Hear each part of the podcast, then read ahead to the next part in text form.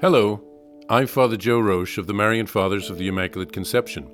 Thank you for joining us as we continue with our year long journey reading the diary of St. Maria Faustina Kowalska from beginning to end. Today we take up from where we left off, beginning with diary entry number 981. I understood that these two years of interior suffering which I have undergone in submission to God's will, in order to know it better, have advanced me further in perfection than the previous ten years. For two years now, I have been on the cross between heaven and earth. That is to say, I am bound by the vow of obedience and must obey the superior as God Himself. And on the other hand, God makes His will known to me directly, and so my inner torture is so great that no one will either understand or imagine these spiritual sufferings. It seems to me that it would be easier to give up my life than to go again and again through one hour of such pain. I am not even going to write much about this matter, because one cannot describe what it is like to know God's will directly and at the same time to be perfectly obedient to the divine will as expressed indirectly through the superiors. Thanks be to God that He has given me a director Otherwise, I would not have advanced one single step. I recently received a lovely letter from my dear 17 year old sister Wanda. She is begging and entreating me to help her enter the convent. She is ready for any sacrifices for God. I can tell from her letter that the Lord Himself is guiding her, and I rejoice in God's great mercy. Today, the majesty of God enveloped and transpierced my soul to its very depths. The greatness of God is pervading my being and flooding me, so that I am completely drowning in His greatness. I am dissolving and disappearing entirely in Him as in my life source, as in perfect life. My Jesus, I understand well that my perfection consists not in the fact that you command me to carry out these great works of yours. Oh, no. The soul's greatness does not consist in this, but in great love for you.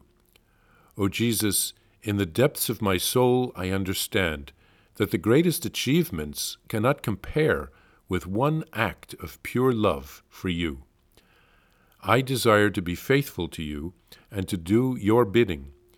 I am making use of my strength and my reason to carry out all you are asking of me, O Lord, but I have not the least shadow of attachment to all of this. I do it all because such is your will. All my love is drowned, not in your works, but in you yourself, O my Creator and Lord. February 25th, 1937. I prayed earnestly for a happy death on behalf of a certain soul who was suffering much. For two weeks she had remained between life and death. I was touched with pity for her, and said to the Lord, Sweet Jesus, if the works I am undertaking for your glory are pleasing to you, then please take her to yourself, and let her rest in your mercy. I was strangely reassured, and after a short while they came to tell me that the person who had been suffering so much had just died. I saw a certain priest, probably Father Sopoćko, in need and prayed for him until Jesus looked upon him with kindness and granted him his strength. Today I came to know that a member of my family is offending God and is in great peril of death. This knowledge pierced my soul with such great pain that I thought I would not survive that offense against God. I begged God's pardon, but I saw his great anger. I was praying for a certain priest, probably Father Sopoćko, asking God to help him in certain matters, when I suddenly saw Jesus crucified. His eyes were closed, and he was immersed in torture. I worshipped his five wounds, each one separately, and asked his blessing for him. Jesus gave me to know interiorly how dear that soul was to him, and I felt that grace was flowing from Jesus' wounds upon that soul, who, like Jesus, is also stretched upon the cross. My Lord and my God, you know that it is you alone whom my soul has come to love. My soul is entirely drowned in you, O Lord.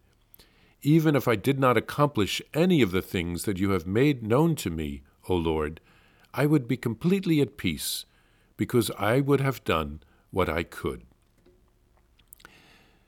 Faustina speaks here about the two years of interior suffering that she has endured, and she says that they have helped her to advance spiritually, but they have been very, very difficult. Um, God guides her directly, yet because of her vow of obedience, she must submit to her superiors. Her superiors do not have the grace of enlightenment that she has, so I can imagine how many temptations she must have to second guess her superiors, to disobey, or to become proud and vain. Staying humble keeps her on the right path. Faustina writes of receiving a letter from her 17 year old sister, Wanda. The footnotes reveal that uh, she did enter the convent of the Ursulines, but then she was taken to Germany for forced labor during World War II she didn't return to Poland, but she married a man in England. He was drafted and he died in the war. She only visited Poland once more, and then she came down with a severe illness and was hospitalized and was never heard from again. It must have been very painful for her family. No doubt St. Faustina was interceding for her from heaven throughout her trials. Faustina discovers that holiness doesn't consist in accomplishing great works for the Lord, but only in loving Him. Faustina intercedes on behalf of a family member in danger of death and in a state of sin.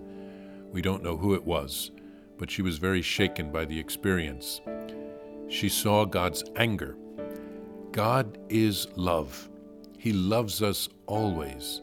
But if we are in a state of sin, his love is experienced as zeal and justice, and it seems like anger. Faustina intercedes uh, for a priest invoking the five wounds of Jesus. This is a very, very powerful prayer. We can pray that as well. And then she writes of not being concerned with what she is able to accomplish as long as she does all that she can. The rest is up to Jesus.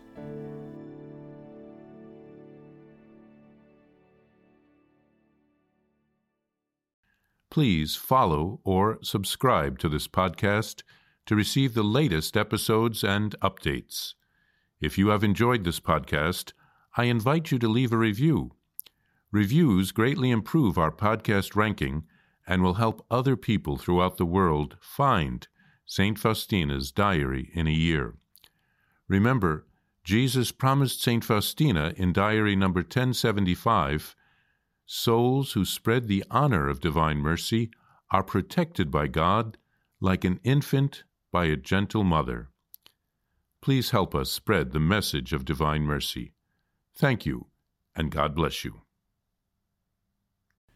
Visit shopmercy.org to order your copy of Divine Mercy in My Soul, the diary of St. Maria Faustina Kowalska. It's available in print in English, Spanish, and Polish, and in English as an e-book, available now on shopmercy.org. Are you enjoying this podcast? I invite you to listen to more shows brought to you by the Marian Fathers of the Immaculate Conception. Join us daily for enriching spiritual content, which will help you on your journey with Jesus Christ simply visit divinemercyplus.org for a complete list of our shows. That's divinemercyplus.org.